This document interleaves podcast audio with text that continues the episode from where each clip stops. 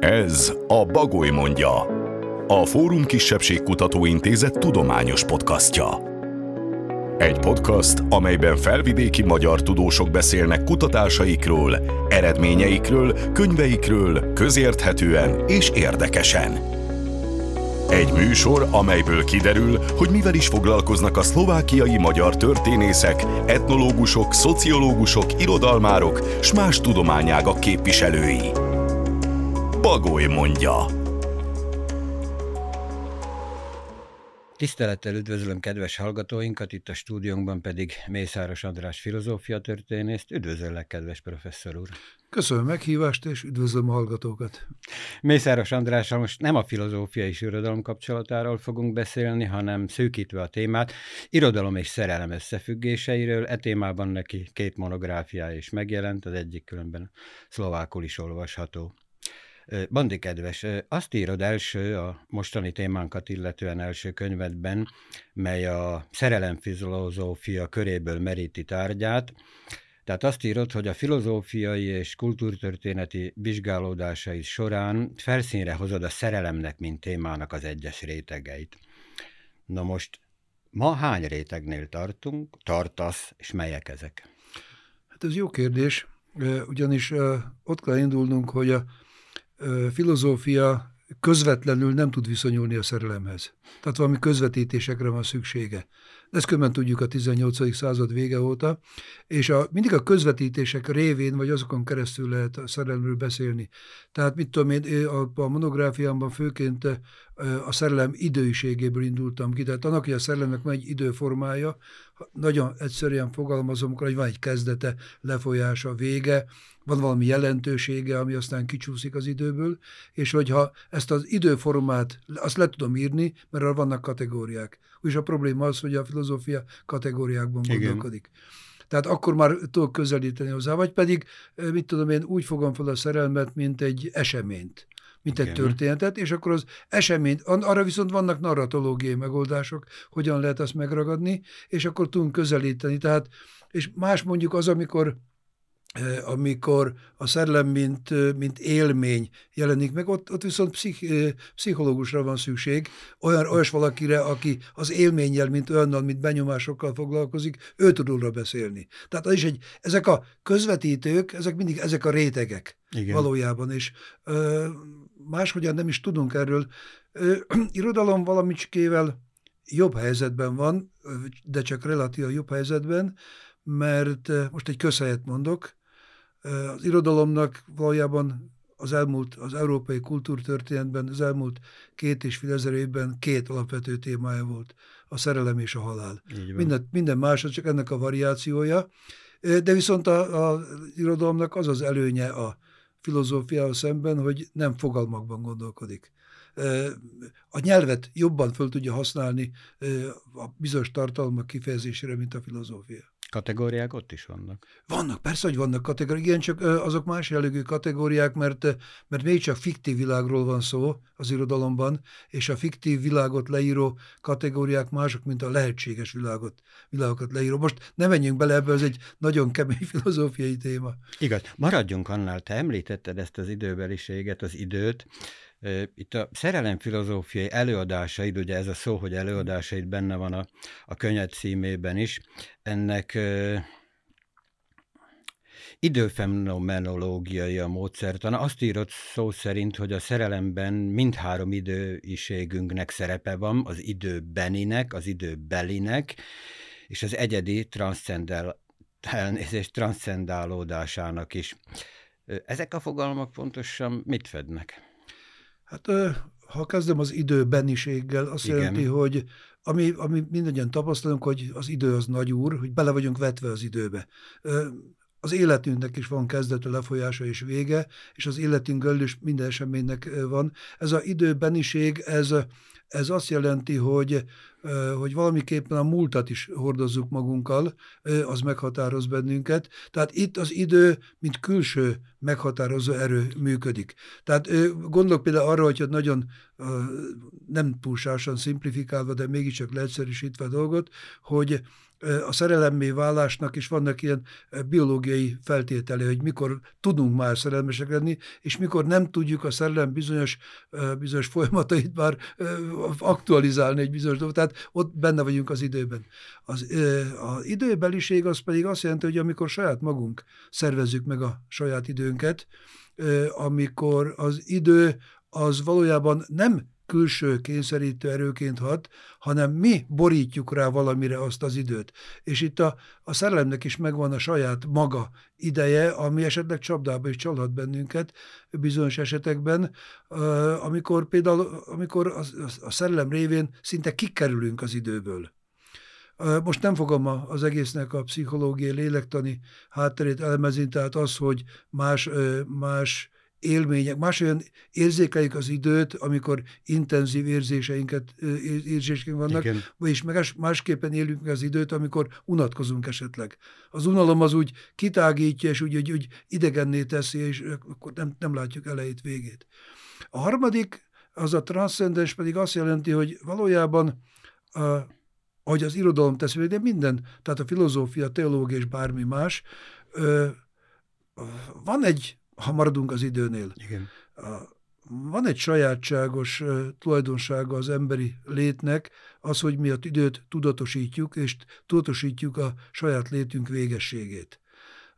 És ez a, az a haláltudat is belejátszik ebbe, és van valami rettenet bennünk attól, hogy vége lesz valaminek, hogy elmúlunk, hogy ez már nem fog megtörténni, és valójában az egész emberi kultúra arra épül fel, hogy az, ami történik velünk, azt megpróbáljuk kiemelni az időből, hogy túléljen bennünket. És ezért, ezért a szerelemnek is van ez a harmadik síkja, hogy azokat a, szerel, a bizonyos szerelmi történetek, azok jelentésekké válnak át, szimbolikus Igen. alakokat hordoznak, mit tudom én, bárki, aki nem is olvasta a Rómeó és Júliát, de tudja, hogy Római Júlia az egy nagy szerelmes pár volt, és tudják, hogy a nagy szerelem az megölhet bennünket, hogy, hogy a nagy szerelem az, nagy szerelmet nem éli túl a szerelmes. Tehát ezek a transzcendált jelentések, amit néha nem is tudatosítunk, és hordozunk magunkban. Nagyon sokszor nem ismerjük a hátterét, de ott van mindig. Gondoljunk még valamire, ami manapság már kiment a divatból, szerintem kár, mondjuk a szerelmi levelezés. Ott nem kellett, hogy valaki irodalmár legyen, ha egy szerelmes levelet írtam, akkor megpróbáltam értelmezni a saját érzelmeimet, és vagy más síkra emeltem. Igen. És úgy próbáltam tolmácsolni a második. Ott már nem az az érzelem volt, hanem az érzelmek kifejezése, amit esetleg meg tud érteni második, harmadik, bárki. Értem, így van. Ezt írod a könyvedben is. Hogyan látod egyébként, sikerült kidolgoznod, mármint hogyha van valamilyen visszapillantásod erre, vagy, vagy szeretnél egyfajta szerelemfilozófiát, vagy mi lehet a szerelem filozófiai megragadásának a mondjuk így sikere? Nem sikerült. Nem sikerült. Az, hogy produkáltam két könyvet, és annak mondjuk két nyelvű kiadását, és azt nem azt jelenti, hogy sikerült. Be kell vallanom, hogy egy óriási butaság és beképzeltség volt a részemről, mikor azt a fogadalmat tettem 1989 őszén, hogy én írok a szerelemről valamit, és hogy majd én. Nem, ez, ez valójában mivel a szerelem az egy emberi egzisztenciálé, tehát ott van a háttérben, és hogy mivel több mint két és fél ezer éve az Európai Irodalom megpróbálja ezt tematizálni, és állandó újra próbálja, ez annak a jele, hogy nem lehet egy, egy végleges, lezárható elméletet kialakítani róla, mindig újra beszélhetünk. Érdekes módon szerelemnek vannak általános és valószínűleg valami örökkévaló jegyei, tulajdonságai, de ugye akkor mégis változik a korban, és csak az történik, hogy időközönként, koronként újra fogalmazzuk, megpróbáljuk megragadni ugyanazt. Igen. Ez a, ez a örök ugyanaz, meg az örök visszatérés, az egy nagyon régi téma a filozófián belül is, hogy hogyan pontosan megállítottam, megálltam a mondatban, hogy lehetséges-e visszatérés. Tehát lehetséges-e egyáltalán. Igaz.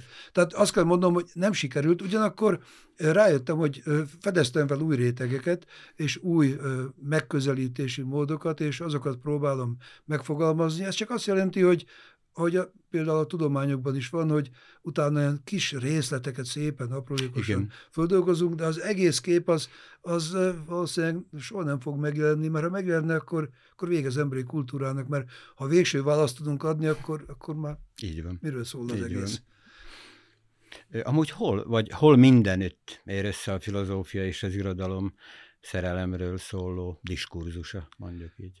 Mindenütt. Mindenütt. Mindenütt. Hát ha például azt a, visszatérek az első kérdésre, hogy rétegek. Igen. Például az egyik réteg éppen az, hogy nagyon érdekes különben, hogy ha megnézzük egyes koronként, tehát mit tudom, az antikvitásról, középkoron, a reneszánszon át a modernitásig, kiderül, hogy hogy azok a filozófiák, amelyek egyáltalán tematizálják a szerelmet, nem mindegyik filozófiás, nem mindegyik filozófus, azok szinte párhuzamosan, azonos időben azonos válaszokat adnak. Uh-huh. Például a görög gondolkodásban, a görög gondolkodásban az állandóságnak nagyobb jelentősége és jelentése van, mint az átmenetiségnek. Tehát amikor a, amikor a dolgok lényegét keresik, akkor úgy vélik, hogy az valami örökkévaló. Igen. És éppen ezért az antikvitásban a, a valódi szerelem az mindig valami örökkévalóság. Tehát nem a, az, a köznapi, az ismétlődő és a véget érő szerelem, hanem az, ami valamiképpen ilyen kozmikus erővel bír, és ez, ez egész a reneszánszig tart, mert ha megnézzük az irodalmat, és az irodalomban ugyanaz, mint a filozófiában, a, valójában az ilyen, ilyen külső erőként, amit nem tudunk legyőzni. A, az első könyvemben ott Arisztotelész és Filisz a címe, és az a történet arról szól, hogy hogyan győzi le egy, hát egy, egy könnyűvérű lány Arisztotelészt, hogy Arisztotész belé bolondul, és amikor Nagy Sándor, akinek Arisztotelész éppen a tanítója volt, kérdezte, hogy hát mester, hát maga mondta, hogy, hogy ne dőljek be a, csajoknak, és akkor és a filozófus hogy sikerült, és mondta, hogy hát kedves fiam, hogy igazad van, hát szégyellem magam, viszont nem tudod azt, hogy a szellem akkora erőnek nem tud ellenállni semmi. A filozófus sem. És ez, a, ez, a, ez a, az a fölfogás, amikor valóban ennek a, még csak az időnél vagyunk, az örökké valóságnak ekkora szerepe van. A, a középkori legendák sorát lehetne idehozni e, példaként, és még a reneszánsz költészetben és Petrarkánál is e, ugyanez ismétlődik. E, aztán kicsit változik Bokacsó már. Bokacsónál, ő már behozza azt a időbe zárt szerelmet, de most nem menjünk ennyi részletekbe, mert akkor kicsúsznánk az időből. És például ugrok egy nagyot. Ha mondjuk a modernitás kezdeteit nézzük, a 17 16, 17, 18. századot, akkor például nagyon érdekes módon a filozófiában Descartes jön azzal, hogy az egyén képes megismerni a világot, a saját értelmével, és jön Locke, meg Hobbes, azt mondják, hogy az egyén képes fölépíteni a társadalmat. Ami jön a mindenható egyén, a omnipotens egyén. És ha megnézzük a szellem alakjait, mondjuk ott van Don Juan, Don Juan akkor, amikor a modernitás kezdődik, párhuzam, ez egy szintén omnipotens férfi. Minden nőt megszerez bármikor. És, de, és amikor változik a filozófia, jön a romantika, de erre még visszatérünk, akkor hasonlóképpen az irodalomban és a filozófián is változik ez a kép. Tehát van valami, az, amit paradigmának is nevezünk, történelmi paradigmának, hogy a szemléletmód az megváltozik. És még egy dolog, akkor maradjunk az időnél, hogyha az a antik középkori és reneszánsz szemlélet még az örökkévalóságra esküszik, még, még Shakespeare is ilyen esetben. A modernitás azt mondja, hogy nem, hát lényegében be vagyunk zárva a saját egyéniségünkbe, amit tudunk tapasztalni, csak az létezik, az pedig nagyon is időbe zárt, és a szerelmek is időbe zártak. És kiderül, hogy most már nem az örökkévaló szerelem lesz fontos, hanem az, ami éppen zajlik, Igen. és ami az érzékekhez kapcsolódik. Igen. Szerintem ehhez a Dokkonhoz térjünk vissza, de talán az elején kellett volna föltennem azt a kérdést, hogy mi a különbség a szerelem és a szeretet között, vagyis hát ugye azon túl, amit a köznapi értelemben mondjuk tudunk, vagy gondolunk például, hogy különbség van a között, hogy szeretek olvasni, vagy szerelem, szerelmes vagyok az olvasásba, és így tovább. Tehát, hogy mi a különbség a szerelem és a szeretet között? Hát a legegyszerűbb szinten, ha válaszolok, akkor akkor az, hogy a szeretet, az persze itt összebb a kultúrtörténeti összehasonlításokat tennénk, akkor vissza kellene lépnünk a középkorhoz Igen. és a keresztény világnézethez, de most lehet, hogy eljutunk odáig, de ha nem, akkor se tragédia. A szeretet valójában egy ilyen lelki kapcsolódás, valami, amit például anya szeretetről beszélünk, nem anya szerelemről, haza szeretetről, de nem haza szerelemről. Tehát amikor valami szellemi szinten elköteleződünk valami iránt, és az elköteleződés az valami önfeláldozással is jár. A szerelem, és mondom, ott általában inkább szellemi-lelki szinten van, a szerelem az pedig ez is, tehát ez nem lehet bele kizárni, a szeretet nélkül szerelem ritkán van, Igen. de a szerelemben ott van a testiség. Testiség nélkül nincs szerelem. Igen. Tehát a szexualitást, a testet nem tudjuk ebből kivonni, és ez az, ami azt a rengeteg paradox vonását jelenti, mert a szeretetet lehet egyértelműen kezelni. A szeretet, az kifejthető még filozófiailag is nagyon pontosan. A szerelmet nem, hát a, megint csak a görög irodalomtól kezdődően, a római keresztül szeretek és gyűlölök. Ugye mm. már a római irodalom a legszerűbb. Igen. Ezek a paradoxonok kizár, épp, éppen azért, mert találkozik két szint, ami, ami mióta gondolkodik az emberiség, az, az foglalkoztatja, a testi és a szellemi. És hogyan tudjuk kiegyenlíteni a kettőt? Néha szellemi szinten máshol vagyunk, mint, mint testiség, Igen. mint a vágyakban. Igen. És akkor itt bejön a, bejön a vágy, bejön a, bejön a gyötrelem, bejön a fájdalom, és sok minden, a kéj, a szenvedély. Az, a szenvedély, az, főként, az, de köszönöm szépen, a szenvedély, ami a, ott valójában a filozófiában és irodalomban is csak, a, csak valamikor a 17. században tematizálódik. Korábban, persze, irodalomban ott volt a szenvedélyszerelem, de úgy, mint, úgy, mint megfogalmazódott probléma, az csak a 17. századtól Descartes-tal kezdődően. És ak- akkor jönnek azok az irodalmi művek, amelyek kimutatják éppen mondjuk a Manon Lescaut, amikor kiderül, hogy én ugyan tudom, hogy ebben kapcsolatban megaláznak, tehát a degrélővak tudja, de nem tud kilépni belőle, mert a szenvedélye nem engedi. Hmm. Igaz. És ezért mondta Szerbanta, hogy ez egy kulcs, kulcsmű, mert ez éppen a paradox helyzetet uh, magyarázza. Uh, hogy is volt eredeti kérdés? ez volt különben, megválaszolt. Ja, a, szeretet és igen, a szerelem és a Szerelem. Igen, igen. Uh, és valójában ez a legnagyobb különbség. A érdekes, az érdekesség ott kezdődik, a, amikor ö, találkozunk olyan nyelvekkel, amik ezt nem tudják kifejezni. Uh-huh. Tehát amikor Igen. a szlovák verziómat megírtam, akkor kiderült, hogy meg kell magyaráznom, mert, mert ez a szeretet szerelem megkülönböztetés ö, mondjuk bizonyos szinten van, mert, ö, mert ö, szeretni, szerelmesnek lúbigy. Igen. Az, tehát ott van valami, tehát, de nincs főnév, főnévű formája az egésznek. Igen. Van igei formája, de nincs főnév, és hogy lehet ezt megoldani?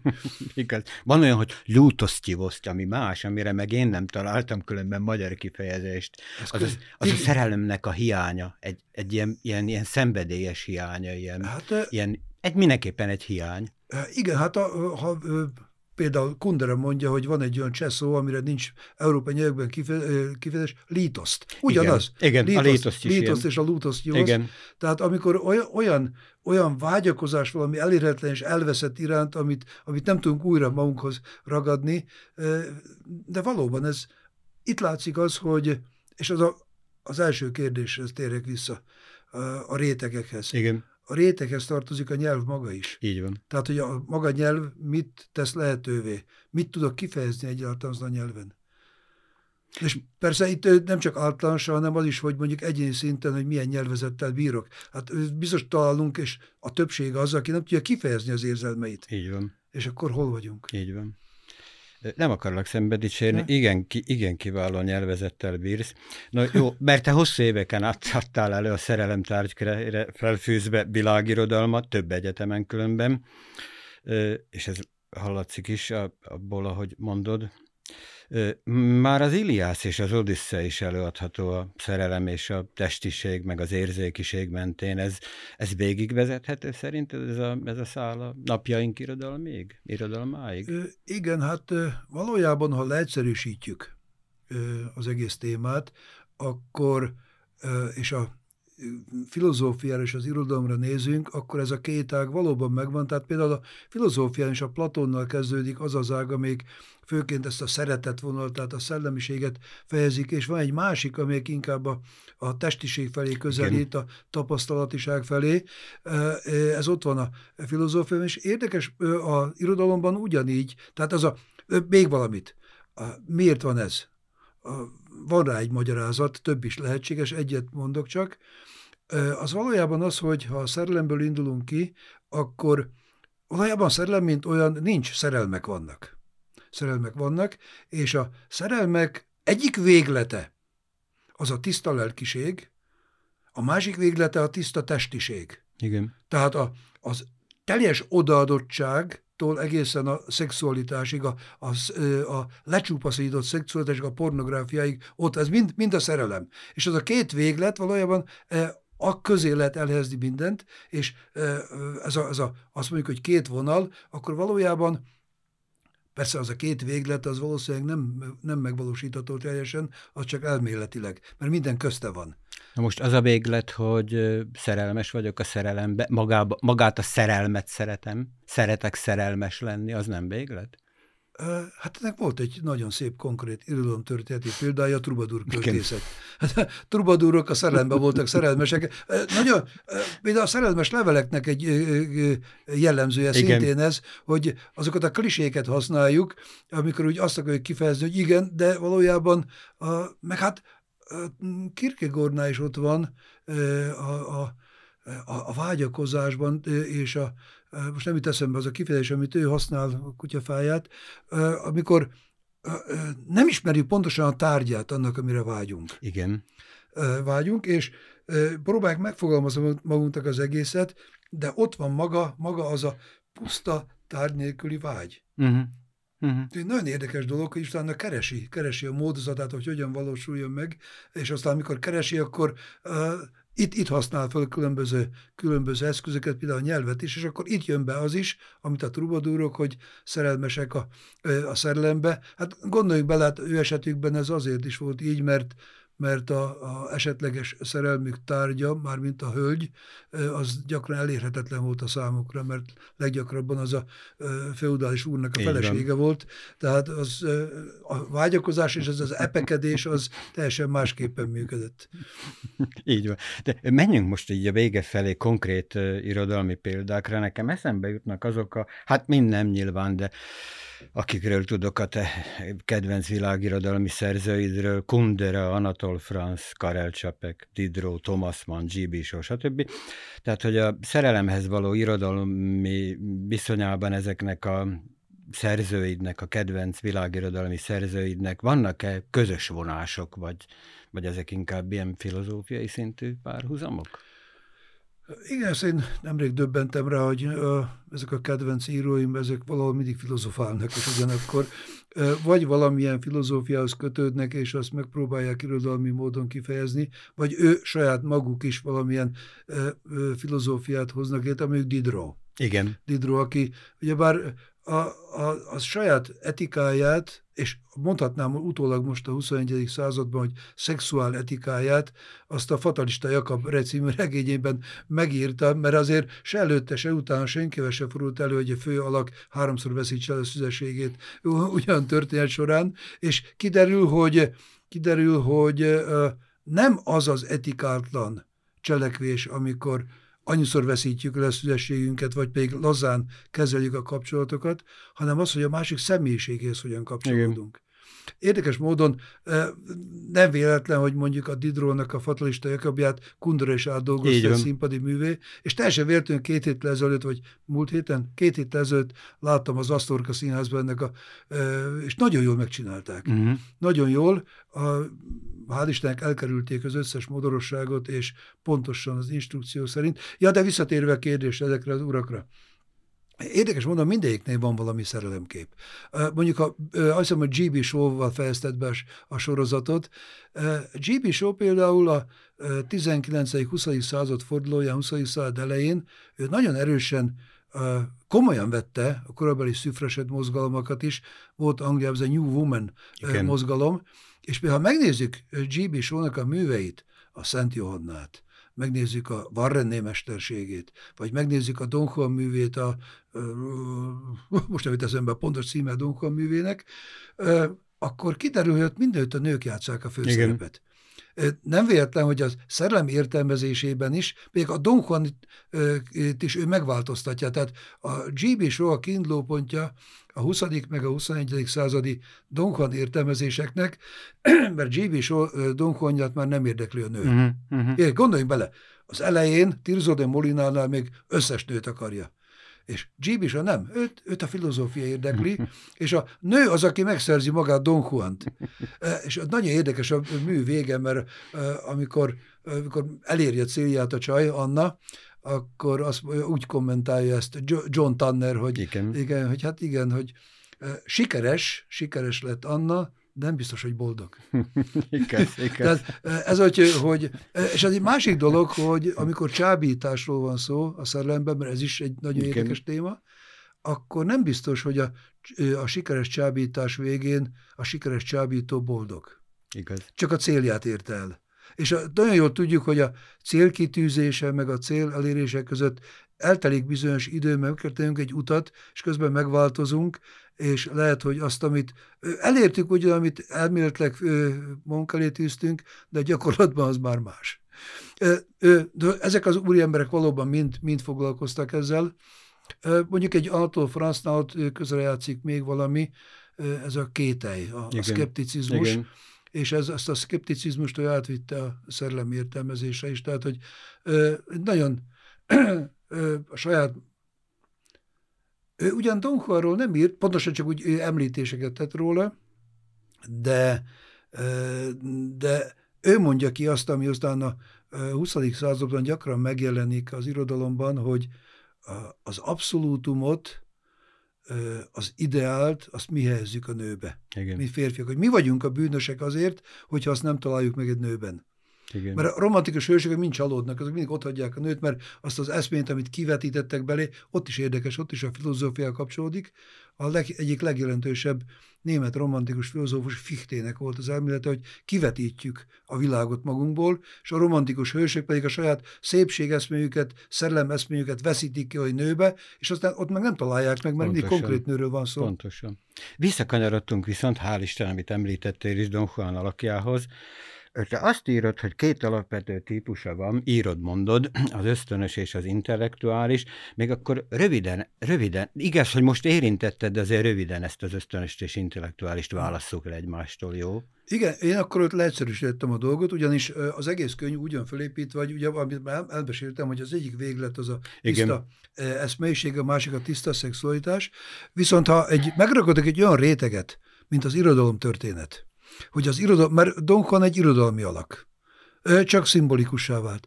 És ha megnézzük, hogy a 17. századtól hova jutott el a 21. században, akkor kiderül, hogy nem csak az a kettő, van egy harmadik is, tehát pontosabban a kezdő Don Juan, a kezdő Don Juan azaz a, azaz a szexuális, szexualitástól túlfűtött, omnipotens egyenekű minden nőt megszerez, a végén van az, az aki megcsömörlik a, a szexualitástól, és mit a geometriában keresi, vagy Igen. filozófiában, vagy máshol, vagy mint Karel Csapeknál kiderül, hogy Don Juan valóban impotens.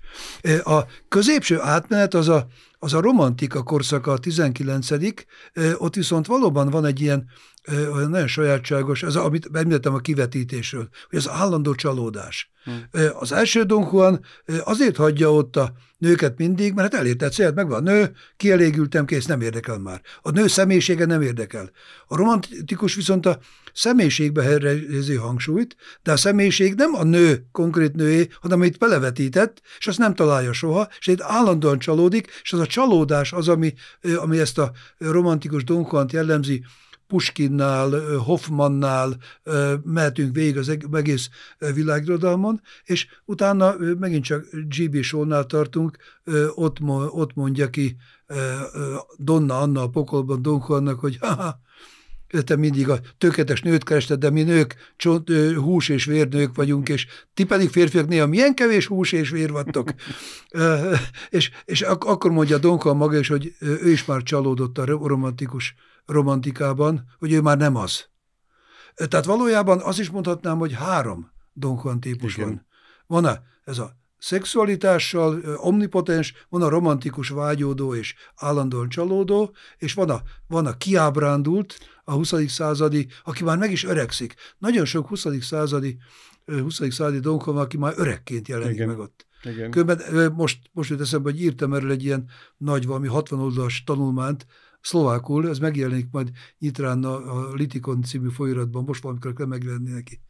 Jó, hogy említett. Te most ö, én szerintem ezt ö, folytatnunk kellene, vagy megkérdezem a technikusra, nem kezdhetjük előről. majd egy más, besz- majd egy más beszélgetésben. Nyilván visszatérünk no? hozzá. Mondod ezt, hogy hova jutott el Don Juan, meg a férfi szerelmes, mm. no de írod, erre jut eszembe, a, hm, nagyon sok nő alakkal is foglalkozol, egyebek közt ugye Pénelopéval írod, Igen. hogy bölcsebb pszichénél, és hát a Odysseus feleségeként a házastársi hűség jelképe, mármint Homérosznál, ugye.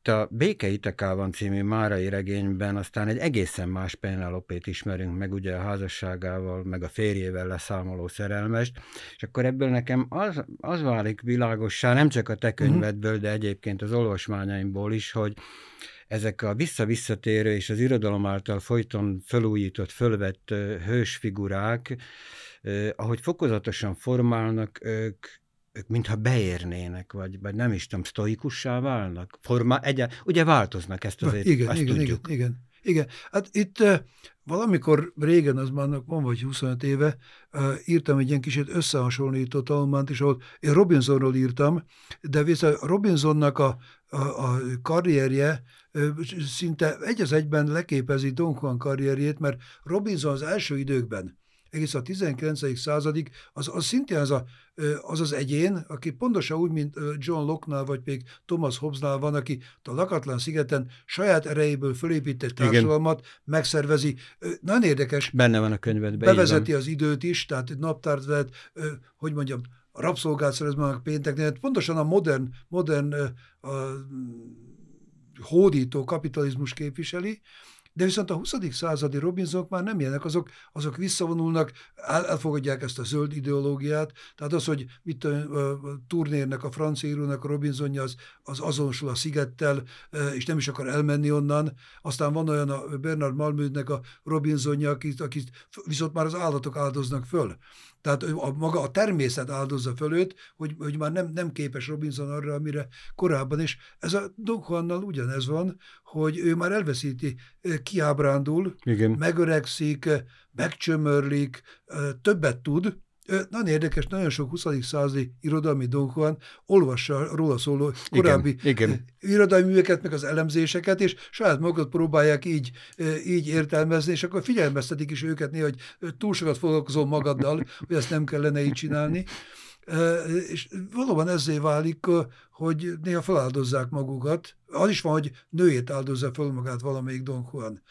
Itt persze most már azért tudatosítani kell az, hogy a 20. századi Don Juanokkal szemben már nem a korábbi nők állnak. Így van. Hanem az autonóm nők, akik már tudják, hogy mit akarnak, és ismerik saját jelentőségüket, és, és kikérik maguknak azt, hogy, hogy gondoljunk bele például abba, hogy, hogy az a régi biblia alak, Lilith, Ádám Igen. első felesége, hogy a 19. század végén kapja meg azt az eredeti értelmezést, hogy ő nem akar alávetetje lenni Ádámnak, és a feminizmusval is karolja ezt az alakot. Tehát még a nagyon régi bibliai alakok is megváltoztatják a jelentésüket. Vagyis az, hogy Don Juan Hát van úgy is, amikor el is ismeri a nő egyenrangúságát, egyenjogúságát, és egy új, új kapcsolat akar fölépíteni. Tehát teljesen mássá válik az maga a hűség kérdése is, mint volt korábban. Nagyon helyes. Az is nagyon helyes, hogy kikérik maguknak a nők. Bandi, Igen. kedves ö, professzor úr, szerintem itt fogjuk folytatni, vagy valami hasonló, hasonló szállal. Rengeteg kérdésem lett volna még. Nagyon szépen köszönöm. Irodalom és szerelem kapcsolatáról, viszonyáról Mészáros András filozófia történésszel beszélgettünk. Bandi, nagyon szépen köszönöm ezt a kiváló beszélgetést. Hát, ha ilyennek tűnt neked, akkor örülök neki, Ilyennek. és remélem, hogy a hallgatók is így fogják értékelni. Kicsit növeli az önbizalmamat talán. Köszönöm, hogy meghallgattak és megnéztek. Én köszönöm, mi köszönjük. A Bagoly mondja két hét múlva sorra kerülő adásában Nagy Ildikó a jeruzsálemi zsidók, muszlimok és keresztények együttéléséről fog beszélgetni Kovács Attila vallástörténésszel. A Fórum Kisebbségkutató Intézet tudományos podcastja a Bagoly mondja szólt. A podcastot a Kisebbségi Kulturális Alap támogatja. A következő részt két hét múlva hallhatják az Apple, a Google, a Spotify alkalmazásán, illetve a Fórum Intézet podcast oldalán. A sorozatunkról és a Fórum Kisebbségkutató Intézetről a foruminst.sk oldalon tudhatnak meg többet.